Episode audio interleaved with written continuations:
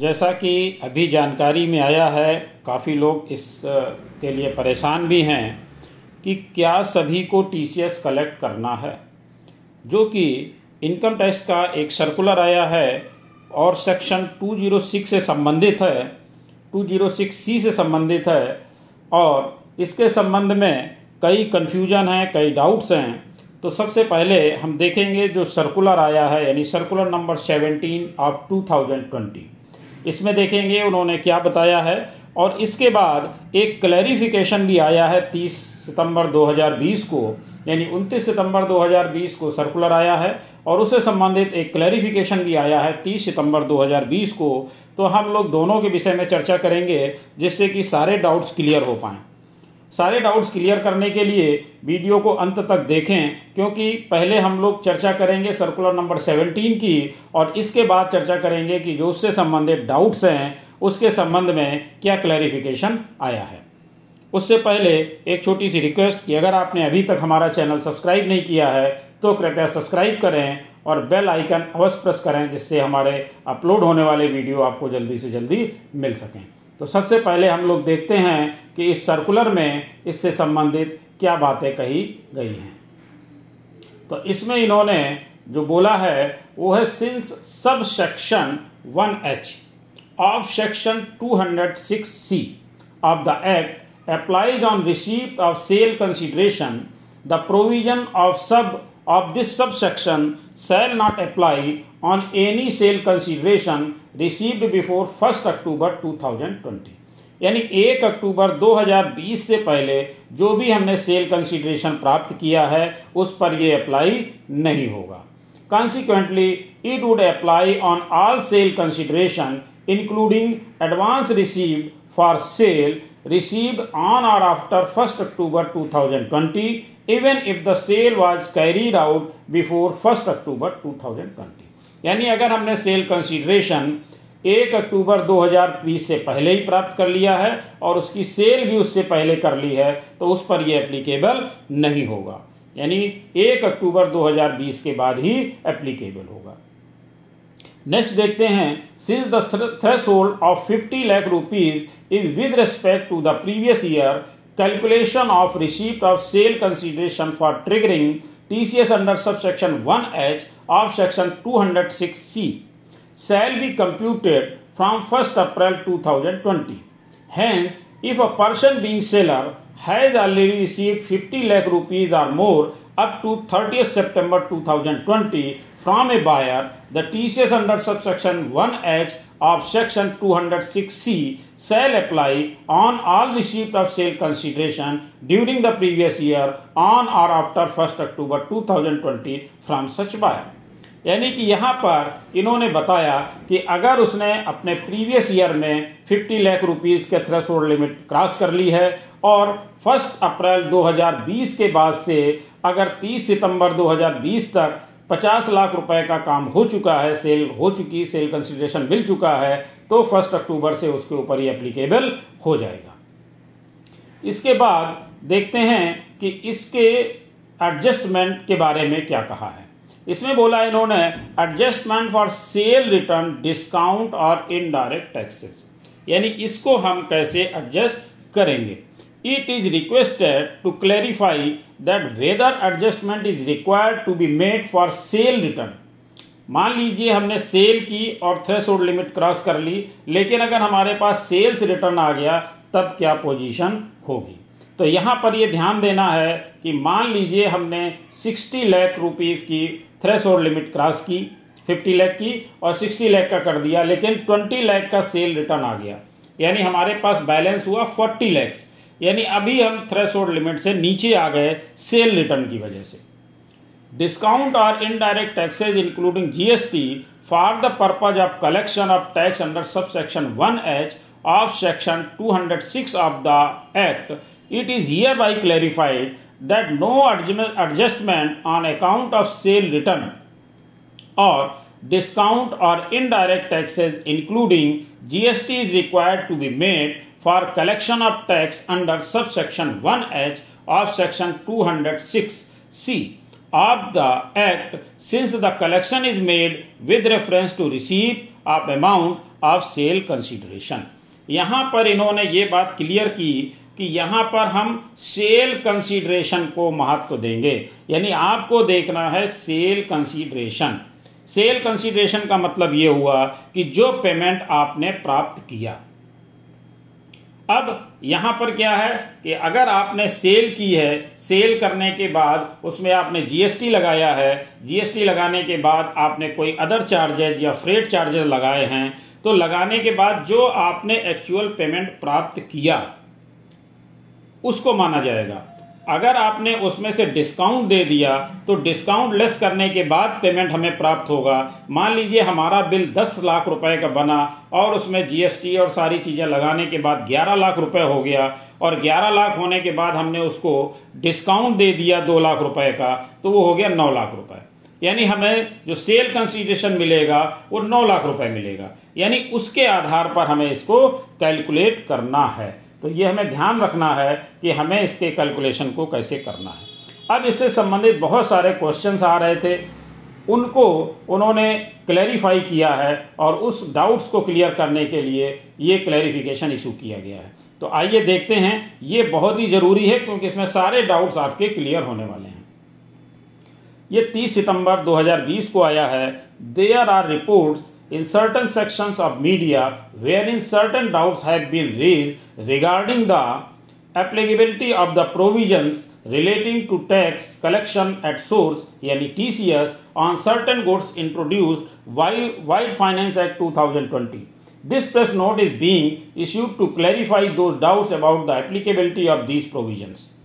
Finance Act twenty twenty amended provisions relating to T C S with effect from first October twenty twenty to provide that seller of goods shall collect tax at the rate of zero point one percent. बहुत ध्यान देना, zero point one percent यानी कि इसको इकतीस तीन दो हज़ार इक्कीस तक आपको कितना चार्ज करना है, zero point zero seven five percent। ये एक्चुअल में ये टैक्स कलेक्शन का जो रेट है वो है zero point one परसेंट, लेकिन अभी रिलैक्सेशन है zero point zero two five percent का, इसलिए यहाँ पर अभी केवल zero point zero seven five percent आपको इकतीस तीन दो हज़ार इक्कीस तक चार्ज करना है, कलेक्ट करना है। If the receipt of sale consideration from a buyer exceed rupees fifty lakhs in the financial year, further to reduce the compliance burden, it has been provided that a seller would be required to collect tax only if is turnover exceed rupees ten crore in the last financial year. यानी जिसका turnover last financial year में ten crore rupees था उसके लिए ये है। Moreover the export of goods has also been exempted from the applicability of these provisions. अगर आपने एक्सपोर्ट किया है तो वो इससे एग्जेम्प्ट रहेगा।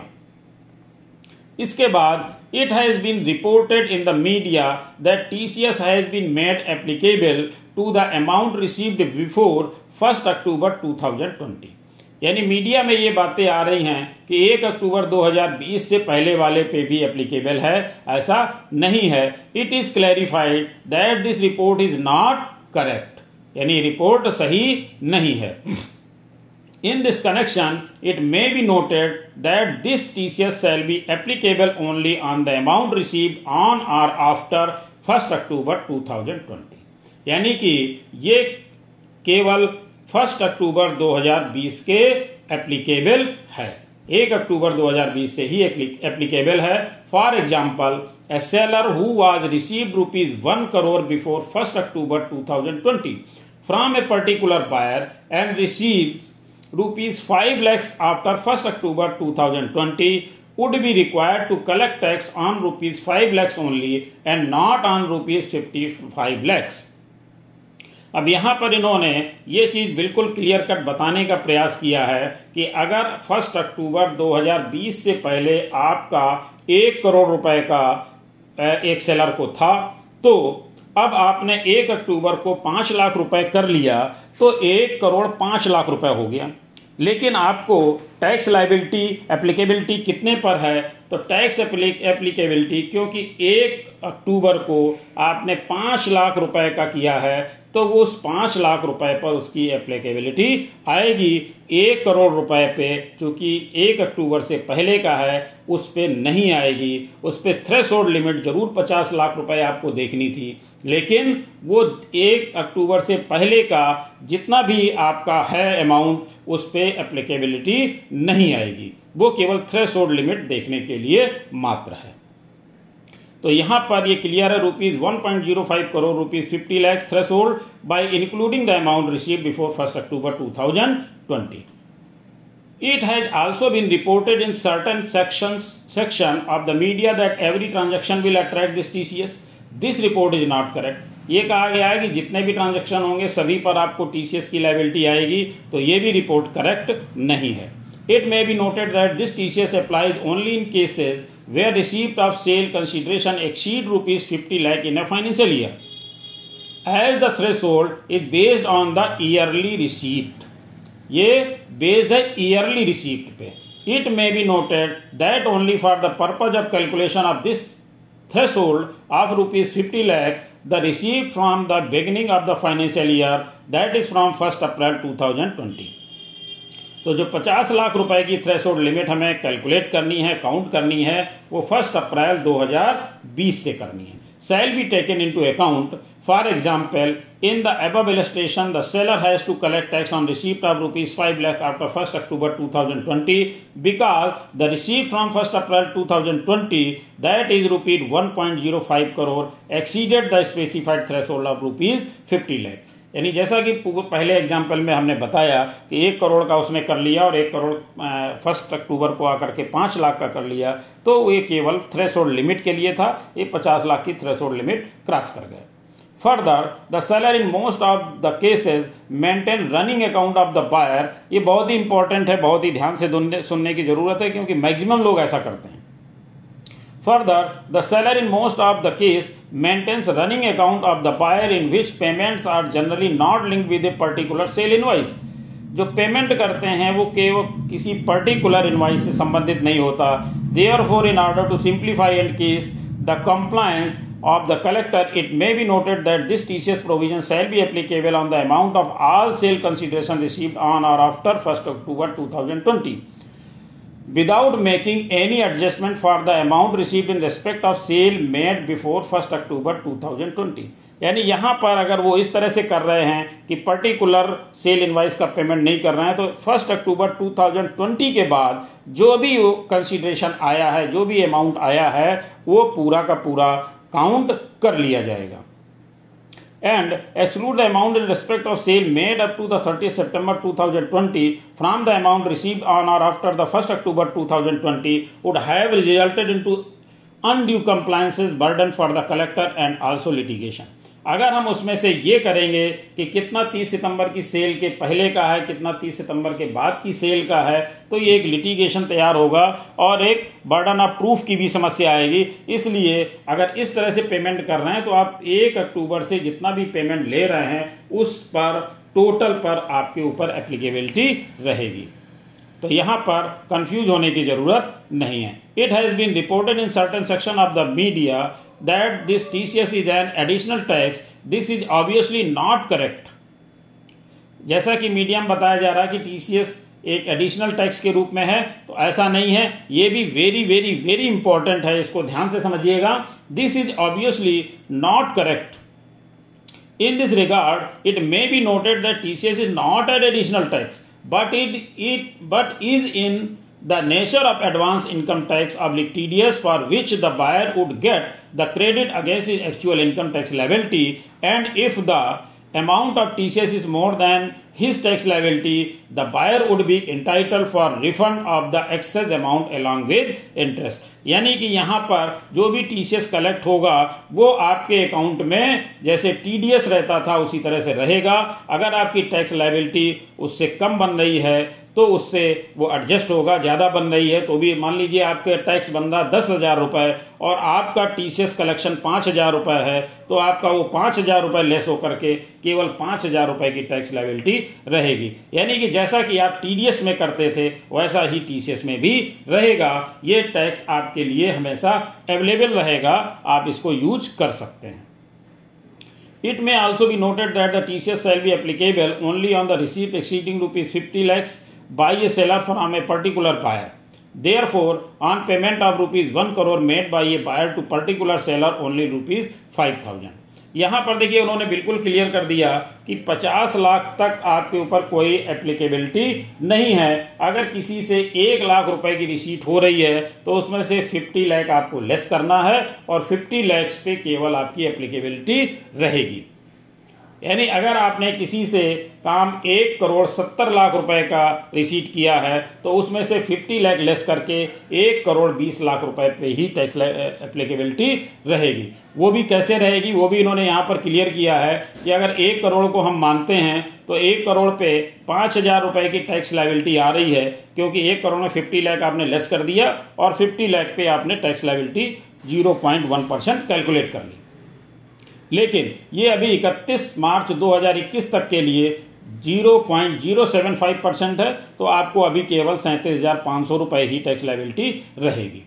Assuming a net profit of, अब इसमें जैसे इन्होंने हमने पहले ही क्लियर कर दिया कि टीडीएस की तरह यूज़ करेंगे, तो इन्होंने बताया कि अगर मान लीजिए किसी एक के ऊपर ये इतना पेमेंट बन रहा है, मान लीजिए उसके ऊपर पाँच लाख रुपए की टैक्स लायबिलिटी आ रही है और उसने दो लाख रुपये उसका टीसीएस में कलेक्शन डिडक्ट हो चुका है, तो वो अपना दो लाख रुपए घटा करके पाँच लाख में से तीन लाख रुपए ही केवल टैक्स लायबिलिटी रह जाएगी।